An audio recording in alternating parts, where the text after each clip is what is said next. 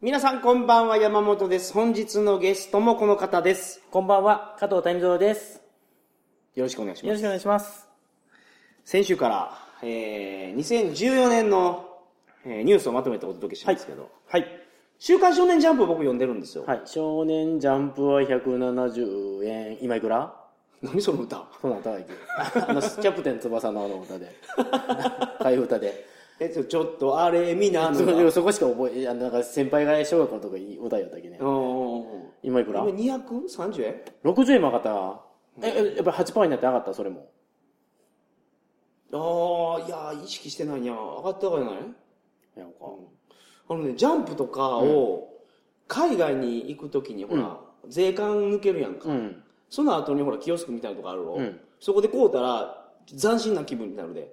税金かからない。かからない。消費税がかからない。消費税かからないうんうんけど、金額ってほら、うん。消費税込みで買いしろわ、うん。本は。特に週刊誌とか。うん。あ、ここで安く買えるんだだ。から、括弧本体のところに。そうそうそうそうそうそううーんで、ナルトが終わりました、今年。はい。あ、そう長屋。そう。18年ぐらいやるってかなあ、そう長屋。うーん。見てないけど、ほら。子供は見よ、アニメで。うん。うん。あのね、やっぱり、サスケとイタチの話が一番良かったです ね。え、サスケってあの、TBS の、 あの、それ筋肉のやつ。 そう筋肉のやつ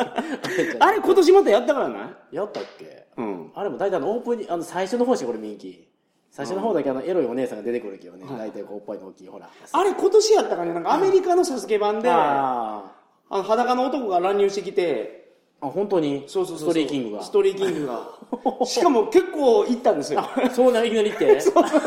裸のやつがヒューって出てきて。本当に、それ、やらせやろ、それ。いややらせであくまでいけんの。でも、あの、司会者とかアナウンサーっていうんですか、あの、解説する人、大爆笑しとったね。あ本当に。あ、それ放送したら放送してます。本当に、えーまだ真似する人おるがやないいや、ええやん、全然。めちゃめちゃおもろいやん、それ。はそうなんやいはい。今年やったかな去年やったような気がするけど。ああ漫画で漫画といえばまあ妖怪ウォッチがすごいね今年そう。もう爆発ですねあの歌聞いたらもう、ヤマハメイトの歌にしか聞こえん。 よう出るよう出るよう出るよう出るっていうかそうそうそうそう。あの、ヤマハメイトの歌、皆さん知ってますヤマハメイトって。何回か歌ってるじゃないですか山本君そうそうそうそう。あの、浜町で浜町で戻るで、あ れ。安かったんですよ。あのね、燃費がすごい燃費がいいし車もバイクも安いしそうそうそう。で、あの、 50cc の原付ですよねうんそう、乗ってる乗ってる乗ってる乗ってるヤマハメイト、メイトに乗れば安上がり、うんヘイっていう歌が昔 CM だったらしいですよ。これに似てないそのヨーデルヨーデルが。盗作疑惑と 何でも出てくるけどそうです。そうです乗ってる乗ってる乗ってる乗ってる、おとんがおかんに言うんですよね。おかんに乗れば安上がり。プロに頼む でやお金がいらんとはい。まあ、高知のあの宴会芸での話ですけど。本当けど妖怪ウォッチ今小学生ぐらいまでの子はもうみんな妖怪ウォッチやでうちのね娘がね、妖怪ウォッチになってしもたよ今までプリキュアプリキュアって今年の初めぐらいは言おったけど、もう今妖怪ウォッチばっかりなんよえあとプリキュアはって言うたら、もうみんな興味がないと「えなんで?」って聞いたら「すぐ負けるもん」って言ってなんかい負け弱いらしいねプリキュアっ弱ていがアプリ一回負けるんやってほんでからまた頑張って敵をやっつけるんやけどハピネスチャージプリキュア幸せのバイブレーションでしあょ。よう知っちゅうの全然知らんけど歌あほうなんプやプププリキュアですよ。やっぱハートキャッチプリキュアさみんなでっていうとこは歌いよったっけそこだけは知っちゅうやけあどのらしいんですよもうあの卒業して今プリプリキュアでプリキュア卒業してうちの子供はうん妖怪ウォッチ行ってますね全然ちょっと路線違うと思全う。然違うけどねお妖怪ウォッチって俺見たことないけど、どういう話なのあれ最初俺そうあ時計の時計ないね妖怪ウォッチのウォッチって俺妖怪をこうウォッチングするあのバードウォッチングみたいな感じで妖怪あここに妖怪が発見とかそういう話砂かけババアが砂かけてますよ。そうそ言うそううそうカチャカチャカチャとか数数えたりとか、はいはいそういうのかと思ったけどじゃああれあこれ時計なんやねもう全然話の内容が分からんけんどてえ時計なが、時計が妖怪なの妖怪の時計焼き妖怪ウォッチながえ、それで妖怪召喚できるわけそそのれらしいねよう分からんけどねジバニャンやったっけそうそうそうそう地盤じゃないで軌道ゲージ地盤じゃないで 俺らそっちの方思ってしまうわけね違う違う、思わない。ジバニャンって聞いて、俺ジバン思い浮かばんで。そうあれ、ゲームで流行ったからやろそうそう、えー、と去年ゲームははじは出て夏ぐらいにね、でアニメが今年の初めからでもう一気にでメダルを集めた高いんですよね、あの子供は確かあれ。そうそうそうそうそうそうそう妖怪メダルを。そう、うん、メダルそうほんで時計あその妖怪ウォッチの時計がうん手に入らんっていうもうそれも大騒動になったわねジバニャンはどういう能力があるんです か全然知らんってん で身長気がする娘がそんなに知らないのに。 もう興味がないいかんね最近の歌とかも全然耳に入らんもんねいかんねだから、ヨーデルヨーデルやろ。もうだから、ヤマハメイトがもう出てくるあれ。もう盗作疑惑なので幸せでもどっかにトースポあたりにおったら食いついてくれるかもし れないはい、じゃあ本編行きましょうか。はい。 それではトリカゴ放送始まります。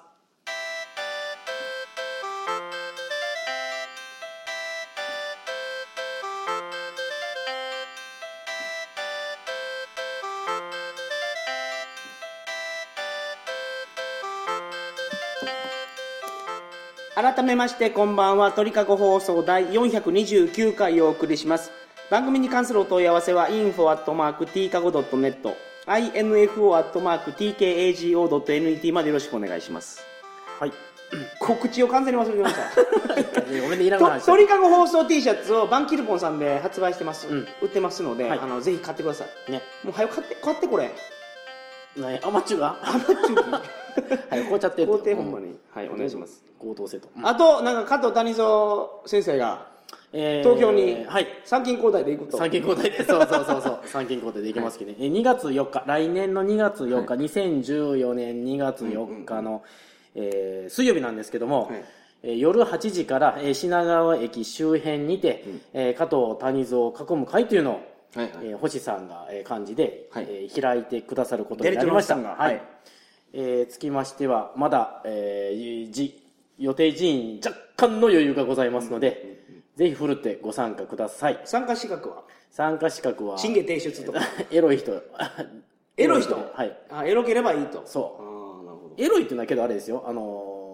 どうやったらいいですかね健康っていう意味もありますからね、まあ、元気じゃないとエロエロいことって考えれんじゃないですか病気の時にさすがにエロいこと考えるんでしょ考えること 俺俺二日酔いで、もうほんま動けへんあれ、ん気持ち悪くて、ですごいいろいろ反省するんですよ、もうまた飲みすぎたとか、飲みすぎて飲みすぎてはいそうそうその時にもう時間をが過ぎないんですねあもうエロいこあいとしか考えなやい気を紛らわすためにそうそうそうあなるほどねそれけどけあの病気じゃないやんか いやまあもう健康やから飲めるんやしいやいやもう二日酔いの時やからでエロいことこれ考えれると思うけど、まあけども辛い時にエロいってことを考えたらちょっと幸せな気分になるよねうんそうそうそう綺麗なお姉さんのこととかねそうそうそういうことです、そうですそうですまあ、エロかったら参加できるんですよそうそういうことではい先週も言いましたけど、これ乾杯イベントじゃないので、飲み会を、あの、割ると。そういうことです。ですので、ぜひ、あのー、はい、お越送っしててくくだだささいい。ませ。はい、よろしくお願いします。それでは2014年5月のニュースをお届けします。飛鳥容疑者を覚醒剤所持容疑で逮捕。警視庁は17日、チャゲ飛鳥の飛鳥容疑者を覚醒剤取締法違反、確保所持容疑で逮捕した。9月に東京地裁で懲役3年、執行猶予4年の判決が言い渡された。あ、執行猶予つくんですね。はいもう、だって初版は執行猶予やもん。これ分かっちょっとやん。実刑にはならんあと。そうなのうん、もうみんなそうやん。ノリピーやってそうやし。うん初版はそうっていうね。なんか、剣直子とかも捕まってるらしいですね。まあまあそうですね。いろいろネットで検索したら出てきますよね。昔はだからこんな言われんかったけど、もう今、覚醒剤とかで捕まったらもういかんね。ねえ、いかんけんど、やっぱりけど、まあ出てこれるのが、やっぱアーティストなんかな。誰とは言わんけど、今でもやってらっしゃる方は、バンバンいら、今、だ誰と言ってもいいいじゃないですか、それ。誰なんですか。 る。マッキーとか。ああ、そうや、牧原もそうやったわ。しかもあいつもう本とセックスすそう、る。まあ、ゲゲゲイのことも一緒に分かってしまったわね、あの時にね。女の子の心をわしづかみにするのそうだは、ね。心が乙女やったと。うん。そうだね。あ、だからか。だから女の子の気持ちが分かると。そうそうそう男目線じゃなくて、うん。お男目線で言うけど、あの、君宛ての郵便があって。そうそうそうそうそうそう。あのスパイとかもなんかほら、彼女が浮気しようところを見てしもうたけど、うん。そんなんかね。んそうそうそうそう、もうあのー、でももう言えないみたいな、あそんな内容ですからね。まあ、あ。やっぱりホモやと思って聞いたら、またあの深みがありますよ。あのいや けどほらやっぱり楽曲っていうのはほらもうそのマッキーじゃないと出せないもの今までの曲もそうやけどやっぱオンリーワンやからやろね、そのアーティストっていうのは結局マッキーにしか作れない歌曲っていうのがあるから、やっぱりマッキーじゃないといかんっていういや、その、ねえ、まあもちろん悪いで、覚醒剤もいかんで、うんけど、その、今な、今年すごい流行ったのが、いいろいろニュースに出てきたのが、あの、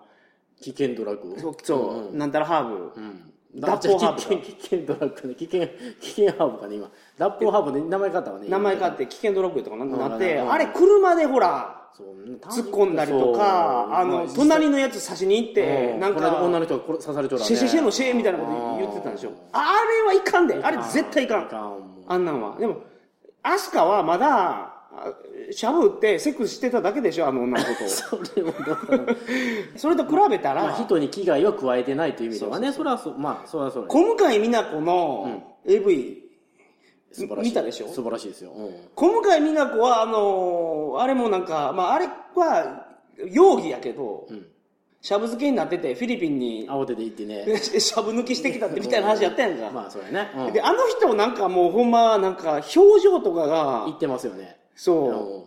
うう、んだから作品も見てう、もね うんそうそうそう、あ、こんなになるんやと思って、なんか、ええやん、そうそうかね見てて。でな小向井美奈子さんはアイドルやったんですよ。そうよそれがアイドルであくまでやりますかっていう内容やんすか。ごいよだからとことんやる気素晴らしいですよでしょ、んで、その AV にアイドルが行っても、うんあの、はパイレーツが行った言うても、全は然、もうも何そのうイメージビデオですかみそたいうな。そうそうイレイメージで言うて父出してるだけですかみたいなのがそうそうそうそう正直あれはもうそうやろそれから言うたらとことん言ってますもんそれは、俺は、覚醒剤の力が人間あやっめたた方とがい思。いううん偉いと思う今、うん、でそういう意味で、うまあ、いやったらいかんけどね、うんやったらいかんけどそのなんかじゃあいやその歌をほら差し止めとか差し止めとかちょっと違うんじゃないかと、そう CD 打ったらいかんとかも、うんなんかちょっと方向性が違うと思ううん、けどね、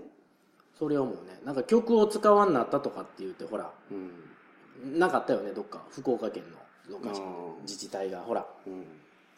そんなもんありましたね、うんそそれやったらもうどっからどの期間を覚醒でやってるか聞いてそうそうその期間シラシラフシラフののシラフの時間シラフの時はええやんかそうだからやっぱり曲の素晴らしさっていうのはそれは色あせんがやきねうんラジオの音をリルビダウンですよそれあ知らん 俺知らんチャゲアスラブソングラブソングあれから僕一番やあの時やっぱり正直セイエスいっぱい聞いたねだからあのスーパーベスト2とスーパーベスト1って俺らの時代やったやんかその高校の時にすげえ売れましたよ、アスカあれねいやいやいややってレ神田ッドヒルやレッド神ヒル田が好きやったねうん あ そうやねぼ僕はこの目で嘘をつくとかほらはいはいはいはい歌言ったね歌ってましたようんカラオケであのチャゲがだからねどうしたらいいんですかチャゲかわいそうやね結局チャゲもあれもずっとほらハゲ隠してた じゃないです かだからそう帽子で帽子あれ次元並みに帽子取らなかったですけうどんやっぱあの出てきた時に俺帽子取って謝ったもんねあいやあそうあそうかうん同級生よね確かそうなんかやったっけ学校一緒よねうんあの夏夏夏夏ココナッツあれチャゲやったそうですよああいちょっやいとやもちろんですよそれ知ってますよじゃあもうあの歌しか歌えんわ今 友達が歌やったねあはれいね ね次参りましょう、はいえーインドで10年ぶり政権交代、えーこれもう5月ですね、うん16日開票のインド総選挙で最大野党が最大与党に圧勝し10年ぶりの政権交代首相には経済政策で実績があり親日家のモディ氏が就任したとインドでこんなことが起こってたんです、うんご存知ないでしょうかあんまりあんまりねいやあのどうながほら僕らもよく分かってないけどそのインパ問題ってよく言うやんカシミール地方の領域巡ってってはいはいこ今度もなんかか変わりましたいや変わってないほら別に変わってないいや、これだって変わった、今回のその与党と野党が入れ替わったのが、あの、経済政策がうまく、今いってないんですうよ。んインドは、その、一時ね、9%ぐらいの成長率があったんやけど、今、4%ぐらいに、ブリックスの一つやろそうそうそうねそう、うん落ち込んでまして、ん都市部での大卒者の失業率は26%、わお農村部では36%。 4人に1人でこのニュースであのあすごいニュースやなと思ったのがこのモディさんってカーストのすごい低いところ出身なのあて底辺の方なのそうそうそうインドはやっぱまだカーストあるきね、まあ、ない言うてもね表向きにはなっちゅうけどやっぱそのかわいそうなのは売春婦の家に生まれても売春婦しかなれんね慣んれてるのはおかしいよねうんそれがこの人お父さんは駅であのミルクティー売ってたんですよチャイをうんほんで、6人兄弟の3番目。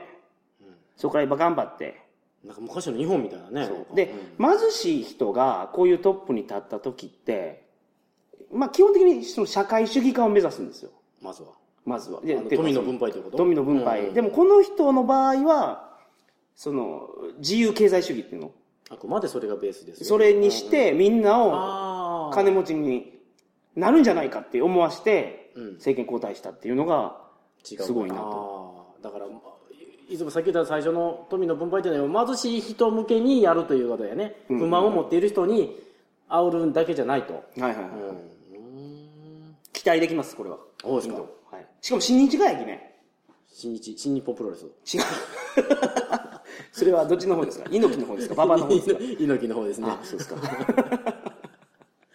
いや行くインドも何回も行っちゅういや、仕事で行って、ビザ取ったけど1年間の。うん1回しか行かなかったね。ああ綺麗全然綺麗じゃないよ。ヒンズー教よね確かまあ、いろんな宗教あるけど、うんあの、電車の窓かうらん見よったら、もうこの地域がトイレみたいな場所があるんですよ。あとトイレそのもの建物じゃなくて違う違う違う違う場所がその一帯が便所だからそこ普通にうんこしてるもんえ。ー、電車の窓から見えるところでね。世界の車窓 から。そう、そう。おっさんがうんこしてるのが見える。車窓からであれ。おっさんのうんこくさを眺めるみたいな。俺衝撃やったわ。ほんまに、すごいであれ。世界の車窓からでやってほしいね、 それね。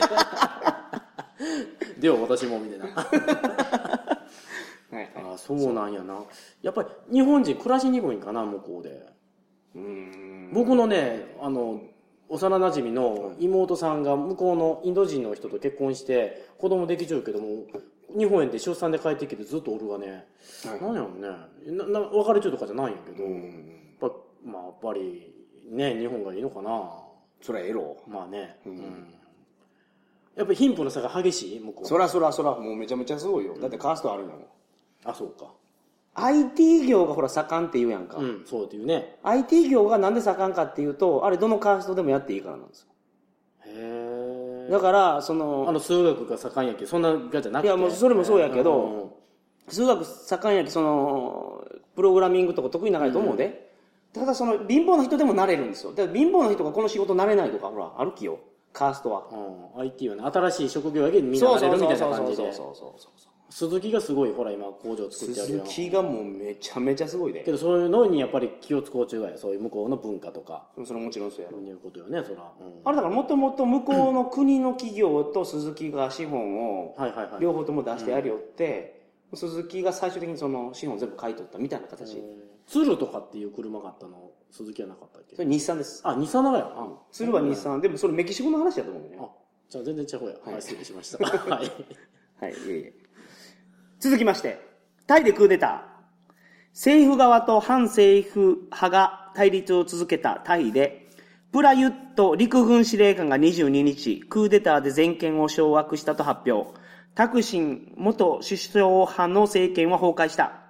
立法議会は8月、プラユット氏を暫定首相に選出したと。終わりましたね。ありましそれはちょっと覚えてます。はい。これタイ何が起こってるのかっていうのをんご存知ですか、下がって終わるとこ。そうそうそうそう。アイガー、アイガー。 グランドアイガーと、何やったかな。普通のタイガーショットやろ普通のタイガーショットとグランドタイガーショットやったっけ、うん。で、タイガー2位があって。そうそうそうそう。で、タイガーアッパーカットと。そう。あの、鳥かご放送の、その、名前の理由、まあ昔よう聞かれてたんですけど、竜の戦法で鳥かごっていう、波動拳を打って。そう飛んできたやつを昇昇竜竜拳拳で落とす。うんまあそれは竜の場合は画面の端に追い詰めないといけないんですけど、サガットはもう、真ん中から鳥かごできる気ね。あーリーチが長生きリーチが長いとタイガーが速くて、そうですね、リーチが長いき。そうでね、長い思い打って。で、グラウンド持てるし。グラウンド持てるし。ザンギエフしゃがんでても、あの上も下もあの当たりますからね。あ、本当に。そうそうそうそう。えだからもう、すごい苦手です。あの、 ーザンギエファどうでもよ、そんな 話。で、これ何が起こってたかと。うん。赤シャツと、その、黄色シャツの対立。うん。これちょっと、今日は。勉強して、うん勉強して帰ってはいもはいはいタクシン派と反タクシン派。タクシン派が赤シャツ。えー反タクシン派が黄色シャツで、この対立がもう、バンバンあるわけですよ。で、人の名前はねタクシーでそうタタクシクーさんタクシンシンタクして安心の関係ないよねあの、タクマシンと違い ます。タクシンさんタクシンさん。で、えーこの対立がずっと起こって治安がなんか悪くなるかもしれんということで、タイが、タイのその陸軍が、んその治安維持に維持のためにやってたんですよ。ちなみに2006年もクーデター起こってます。 8年前にそれもうんそう、タクシン派の政権を潰すために。え一回やって2回目潰されたかタクシンさんってまあそうやね。えほんで一回その最初の方はどどうなった潰されて潰されて、だからタクシンはなんか結局亡命みたいな形になって一帰回っしてていって、妹が、全然、その何、政治力な、政治家じゃなかった妹が首相やってました。でとタクシンのその言うことを多分聞いて、うん毎晩スカイプとかで聞いてるじゃない ですか。お兄ちゃん今日何しようか言うて。ほんでほんでいやほんでそれでちょっとまだ戻ってきた落ち着いたきタクシン、いやもう,、もう帰ってこないよ。で、妹が政権取ってやってたんですけど、だからそのタクシン派やから、タクシンはもう帰ってきてないです。で、タクシンについて今日はあ説明させていただきますけど、はいタクシンはもともとタイ王国警察士官学校第26期を首席で卒業してるという、エリートなんやねエリートですうんエリート公務員と、で警察では一番最後はね中佐まで中佐中佐まで行ってます、大佐、えー、少佐中佐の、中佐ガイルが詳細駅ガイル少佐ガイル少佐シャアも少佐やったよね最初はねそう、んでシャアより上に中やもんそら中佐は、ガイルはガイルは少佐 ガイルは少佐か、うん、あこの人はねこの人は中佐駅、うんはいはいで警察官で向こうほら副業結構やりよったりする気、で副業やりよったからやけど警察官辞めたあ後向こうに OK なんやね公務員でもまあ、OK なんかどうか知らんけどね。で、あの、警察官辞めてから、いろいろ商売始めるんです。実業家になってあ。ーで、タイシルクを売タイる。タイの絹絹絹絹。で、あとは、移動映画。うんで、結構お金持ちになったいんろでいすよ。ろエロいがやらん。エロいがやったらいかんき。けど結局向こうではその映画館がないんやそうそうそうもう本当昔の日本みたいな感じインフラそういうもうあれやし、そういう娯楽施設もないから日本の場合は紙芝居でしょ。あの、どんどんどんってそうそうそう雨買ってくれってアメコータル見れるって いう。移動映画俺見見たことあるで、タイの田舎行った時のお祭りが夜やるわ夜やる。椅子椅子引いて、んただ畳もバンバンされるわそんなんちょっとだからお金払うんじゃなくてお祭りでほら工業ああそんな感じで花火やるん大会みやたいな感じでやるあやんーあーあーだから工業の力もらうみたいな、うん俺がその見たタイの映画はあの昔足立由美がよ、ん恐竜そうそうレそッうクスそうそうそうレックスやりよったいからや違う違う違うそれの対バンでパあータイの女の子が象をなんかその やられるわゾウにやられません象をなんか守るみたいな話 そう思うわの英語の字幕がついちゃったけど俺も見れたけうんどねあーうんまあ、その移動映画業とかをやってお金を築くんですけど、その後なんかいろいろやってね、失敗してるんです。あ不動産事業と事かを業失敗し失て敗してね手出してねあと、うんアジア通貨危機ってやって、うんえー、とそれでタイバーツが暴落したんですね。その時に、えー、と借金が2億バーツまでいったすと。ごいねなんかタイタイの千正雄みたいな感じ だねで、2億バーツって6億7億円やきね。へ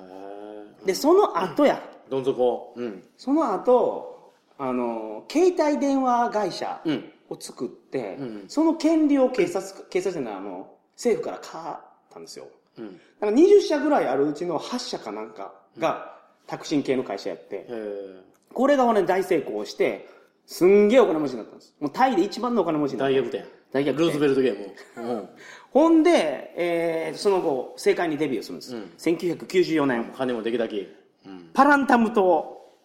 っていううんところから入ったんですけど、パランタム島っていうのが、あのー崩壊するんですね。崩壊した後自分の政党を立ち上げて、これみんな名前聞いたことあると思うんですけど、タイ愛国党っていうところを自分で立ち上愛げて。の愛する国の党そうねそうそうそうそうそう。ほんで、ね2001年に首相になってると。おうんもうそこから、あの、順調に、あのー自分の私服を肥やしながら、そうやろうねタイ経済をどんどん発展させていっうんて、うんうんで、すごい言われ、言ったのが、その、側近を自分のイエスマンそうイエスマンで固めるのと、あと、やっぱその東南アジアとかで大事なのは軍隊をちゃんと押さえておかないかんわけ、で、軍の主要ポストには、あそうもう自分のあそうそうよそれ言うよねそうんをちゃんとつけてたと。官房長とかもそうやもんねうんほんで、タクシンが首相の時に約束したことが、国民に国民に約束したことが、えっ、と、農村部うん農村部、その貧困層って言われる農村部がタイの人口の約6割いるんですけど、うんそれに対して、すべ、ての村に100万バーツを分配するとか、なんかふるさと創生意そう識みたほいんな、で、その、お医者さん行っても30バーツで見てもらいますとか、農民の借金の猶予はなんか、長いこと作りますみたいな。こここれまさにさっきのと逆で貧乏の人貧乏な人に対するあ、そうそう体そうそう重策やそうねそうそう。ん貧困層に対すヤキ、タクシン派っていうのは、赤シャツでしょ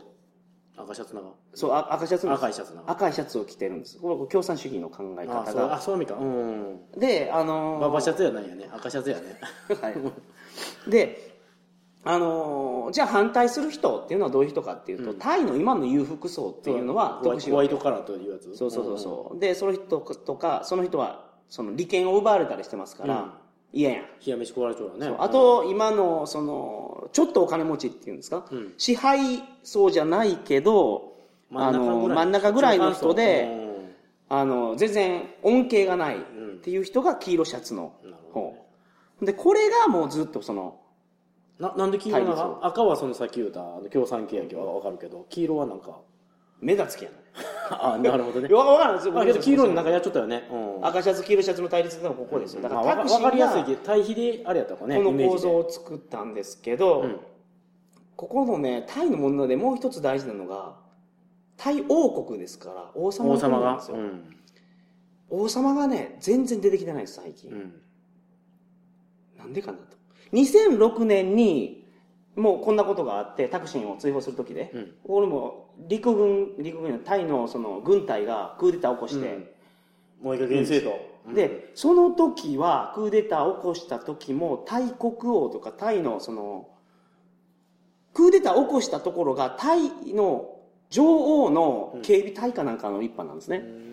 で、クーデター終わった後もすぐ王室にクーデターしましたとか、そういうことを、あの、連絡しに行ったりしよった。で、クーデターしましたって逐い次う。報告をしようとそうそうそう。ほんでう、発表した時も後ろにその王国の絵とかがあったんですけど、飾飾らられてたんですけど、今回それがないんですよ。ない影響力ないなってきちゃうってこいや、影響力はあるろうけど、タイ国王、プニポン国王が全然出てこないんです。と健康問題って言われちゅうね言われちゅうけど、生きてるのかなとまあそうなってくるわねうん、そうかそういう説も出ちゃうわけやろだから健康どころかといいやう説もうーんそうですね、うんうんそうなんですよタイの今の状況って結局なんかいろいろ問題が起こった時に国王が治めてたってこともあったんですよその赤シャツ黄色シャツがだから2006年の時っていうのはタイ国王が言ってどっちももうそれ言うことですごい尊敬されちゅうってそいううかそうかもう鶴の一声なんやそう、んそれが今の国王やきねうんそれが収まるもんが収まらなってきたっいてことや、でそれが、出てきたら収まると思うのに、もう出てこんがいき。っていうことはもうやっぱりもうで出てこれない状状態いや、わからんけどね。まあ、これ憶測ですけど。まあ、今こういう状況で。けどもうタイっていっぱい日本企業がいっちゅうろはい。水野とかもそうやしよ、今チェンマイの方が多いんかね水野っていうか、今もうあの自動車メーカーが、もうタイ行ったら日本車しか走ってない、ほとんど。本当に大変やどうなないりますかねこれ正常不安やったらもう大変やない、まあ、いそういうわしはしよんやるどこもまあ、全然やってますよ。うんで、その、だから今回のクーデターは、ほんま軍事的にやったっていうよりは、なんか、あまあ、なんかもう、イベントごとみたいになっちゃうけどね、これ。まあ、続きまして。はい5月ですかもう一つ大きなニュースがありましたね。パソコンの遠隔操作事件で片山祐介被告が一連の事件の犯行を認める。4人が5人逮捕された遠隔操作ウイルス事件で証拠不十分につき一時保釈され、警察の5人逮捕かとも言われた片山祐介被告。保釈中の本人からの偽造メール送信により犯人であることが確定し自供した。保釈中の5月16日、河川敷に埋めたスマートフォンから真犯人メールを報道機関などに送ったとしているという。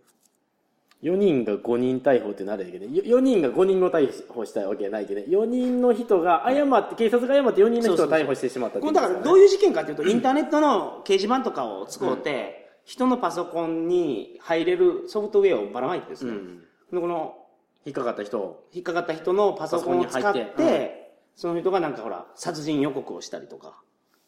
そうやね、うんそういうことをやってたとほんでそれ警察が「お前書いたやろ」見と抜けんということでお前お前見抜けんんっていうか警察がもうむちゃむちゃやって自供させる収害あれ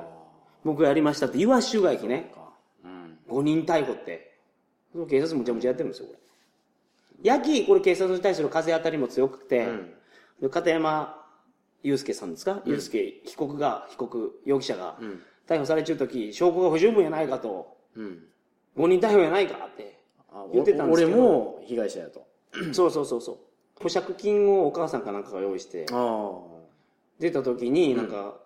河原にこのなんかスマートフォン埋めに行って、そこからなんか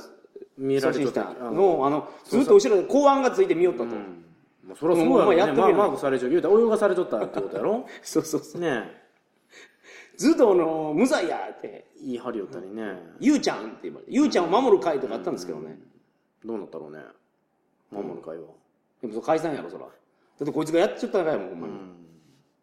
これもう幼馴染がにいちょってねこのか片山氏に、はいもういつも言われるって怒っとったこの当時あなんかあお前にあんた似てますね似てますねってもう会うたびに言われてその仕事先で怒ってましたね ええやん「ええみょべや」って「覚えられて いいやんか」って言っちゃったけどね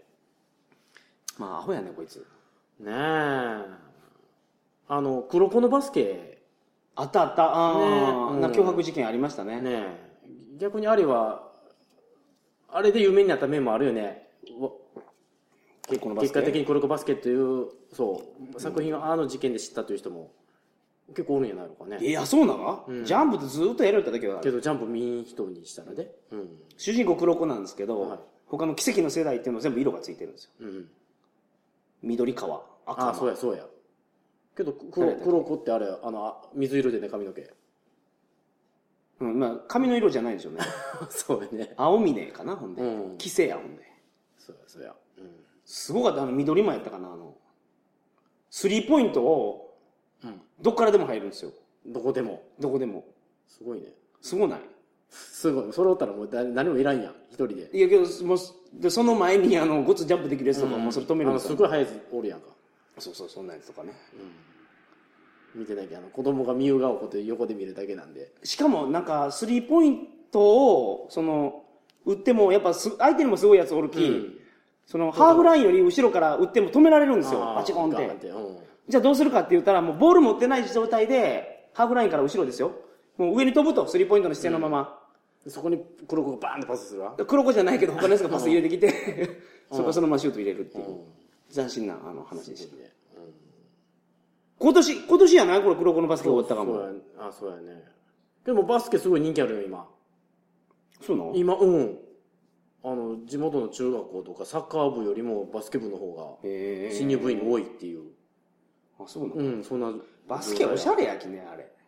あそうやねまあまあサッカーもかっこいいけどねうんうんけどおしゃれさで言うたらバスケやろあそうやねもうちょっとスマートな感じはするよねスマートやのスリーポイントかっこいいやんあれしあのいファッションもねそうそうそうそバッシュとか、う、うんバレエとか出さないあれそんなこと言われて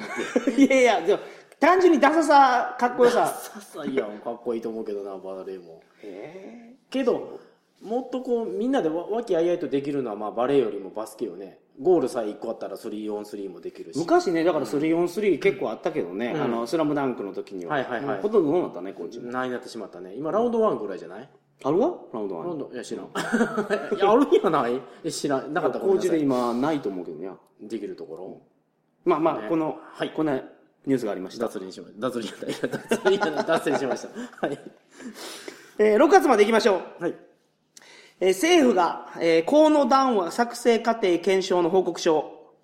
政府はいわゆる従軍慰安婦問題に関する1993年の河野洋平官房長官談話の作成過程を検証した報告書を20日国会に提出した。報告書では元慰安婦の聞き取り証言の裏付け調査をしていなかったことなどが明らかになったと。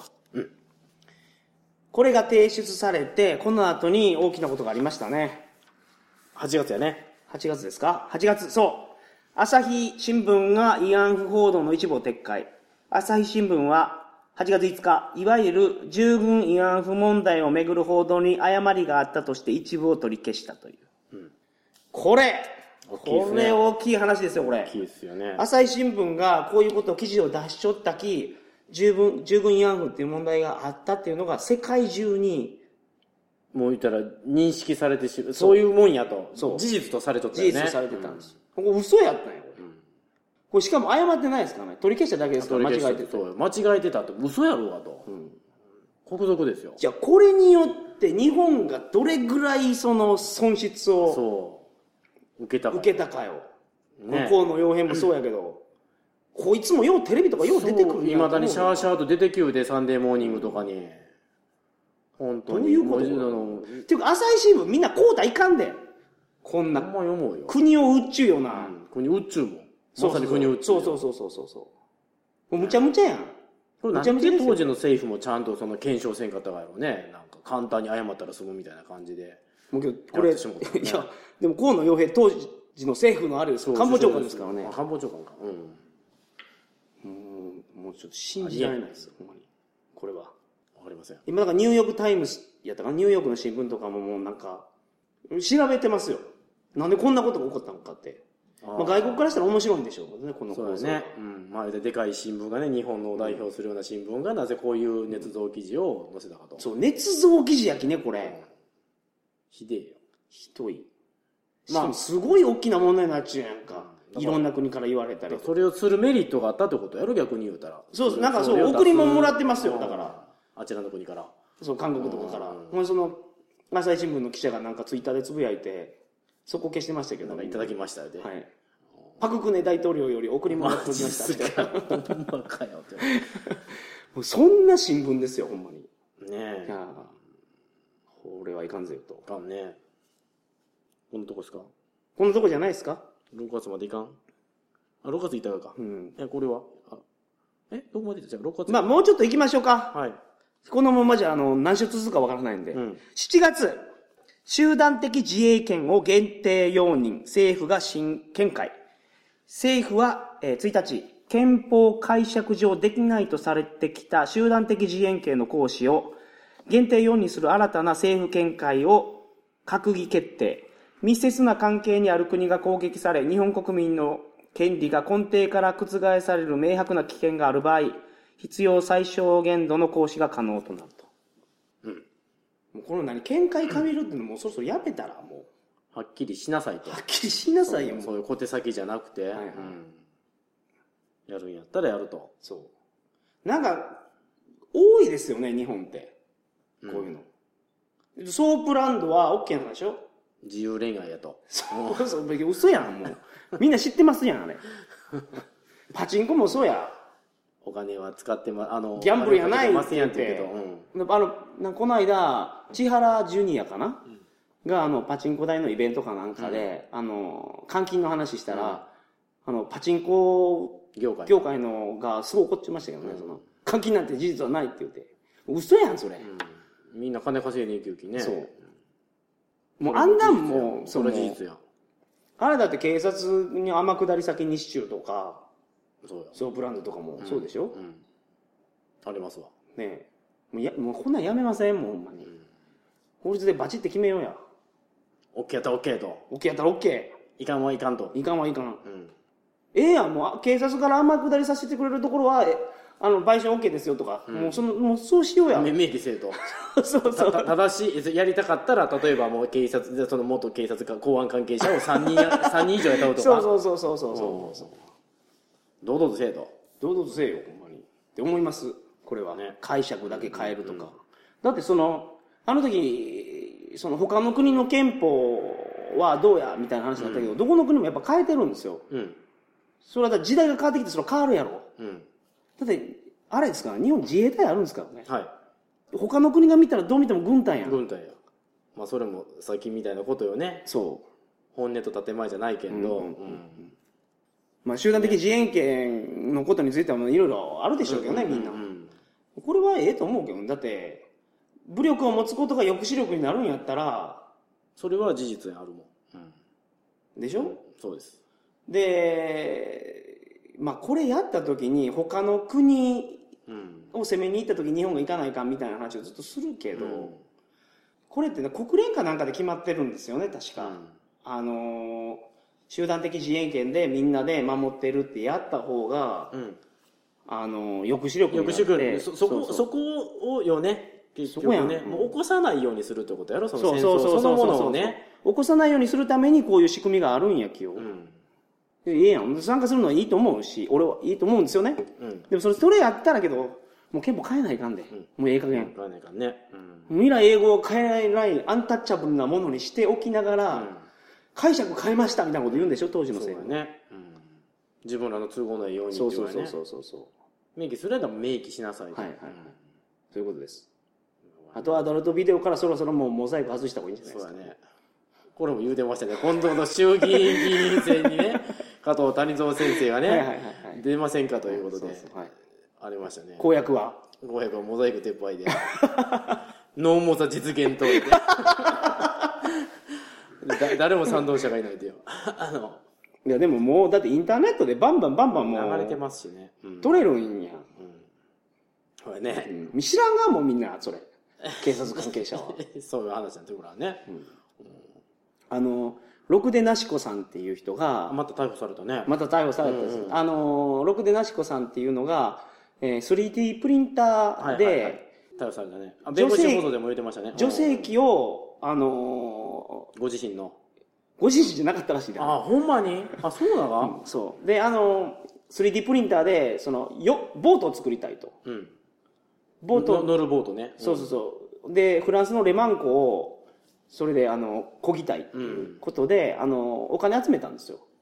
間髪乗ったわ。間髪乗って、インターネットで今あるんですねそういう仕組みが、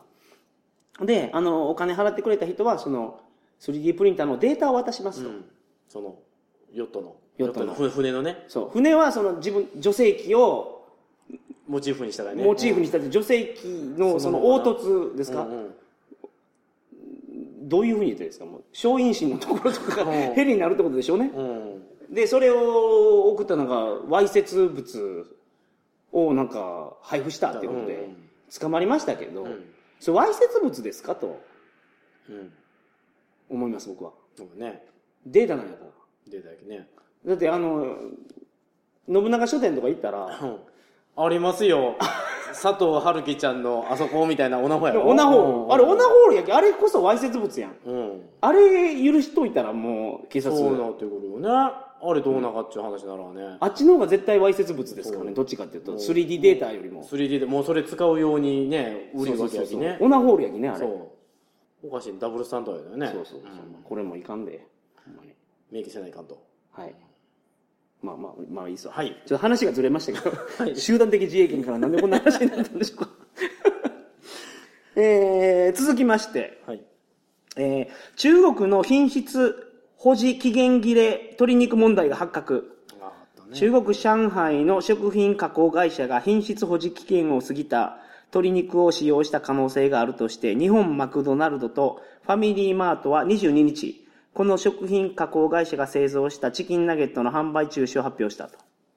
これでマクド売り上げガタ落ちやろ。片打ち。あの、なんか、高知あんまり営業ないみたいですけど、都会の方ではバンバン潰れてるみたいですよ。まあ、けどこ、都会多いやん。コンビニ並みやんか。もう本当に、マクドほんで今女の社長長いな、あれ外人の。女性のね、あの前の方はどこに行ったっけベネッセの社長になっちゃったろ。そうそうそうそう。あ、そうなのや。うんベネッセのほら、あの、のあったやん。あの、ベネッセも今個年人の個人個情人報情の、報うん。彼らはね、うんあれ、とか委託先のところがね。そうそうそうそう。あれで謝ってたのがそのマクドの社長やったガチリマンデーでほらよう出よったねほんまにうんそうですよこれマクドの女社長もあの全然謝ってなかったですからね。私らも被害者ですと、はい。うんこんなこと勇気くれんわ、もうほんまに。ねえもうすいませんすいませんで、だからこの食品問題で言うたら12月、最近の話で言うと、んあの、焼きそば、ペヤングやね。あもし入っちゃったのうんうんあれもやっぱ初期の対応がいかんわ。どんな対応したか俺分かってないんやけどあれああのー、入ってませんと。うちは入れてません。あまだ調査はしてないけどって言い切るぐらいやってない。うんほんであの、ツイッターで一番初めに写真で上げた時に、うんそのツイッター上げた人に対してね、お互いのためにこれは消したこのツイートは消した方がいいと思いますよあみーたいだなからもう言いがかりやという決めてかかったんやろ、えーそうまあそうそううんそうそう、でも練り込まれてましたからねで最終的にそうやったんですようんほんで停止したやんかうんあそんな話ながらうーんそんな会社なんやと思ってそうだねまあええやろうけどねゴキブリ綺麗に油で揚げたら食べても大丈夫なんやろうけどね、マクドナルドもそうやんこれ食中毒起きてじゃないやんか、うん、うん、そうよでもあの内部に潜入した時のあのビデオ強烈やったけどなあの思いっきり堂々とやるなあれちょっとおかしいと思うあんちょっと不自然やあんまりあれなんかあの会社に潜入するためにわざわざあの社員として入って3ヶ月か4ヶ月か働いて、うんほんでビデオ撮ったっていう話やけどね、取らしていくでうん、ほんまおかしいやんかね自分らの職場ないなろうけんやんあのそのシャーシャーとやるよわこのうちでも入れるのよみたいなこと言う人もよけどあの鶏肉真緑になっちゃったやんあれうカビでんうんあれあれカビナがもカビじゃないカビじゃないうのであれ食べても大丈夫なのかいなと思っていけるんやね意外といけると、油で揚げたら大丈夫ってことやろまあけど実際ほらそういう食料品とかの加工会社に行きよった人の話聞きよったら結構すごい話は聞くよネジが入っちゃったとかうどんにねいう話も実際聞いたことあるようん、うんやれネズミが入いっやちそのゃっフたァミレスでね運ぶ時に唐揚げ1個ポロッと落ちたら入れま乗すせ るで多分多分ねねえ、 3秒ルールやって言ってうん、ちょっとまあ食いのやダメですよこれやったら、日本人は何やったら怒るかって言ったらもうまあ食べ物に関してすごい怒りますからね、うんこんなニュースがありましたありましたはい7月まで終わったとまだまだあるねまだまだあありままあす次終わるんじゃないですか終わりますねやっとはいえーじゃあ来週があの鳥かご放送今年最後今年最後の放送になると思いますよろしくお願い頑張っていきましょうはい、それでは皆さんおやすみなさいませ来週もお楽しみに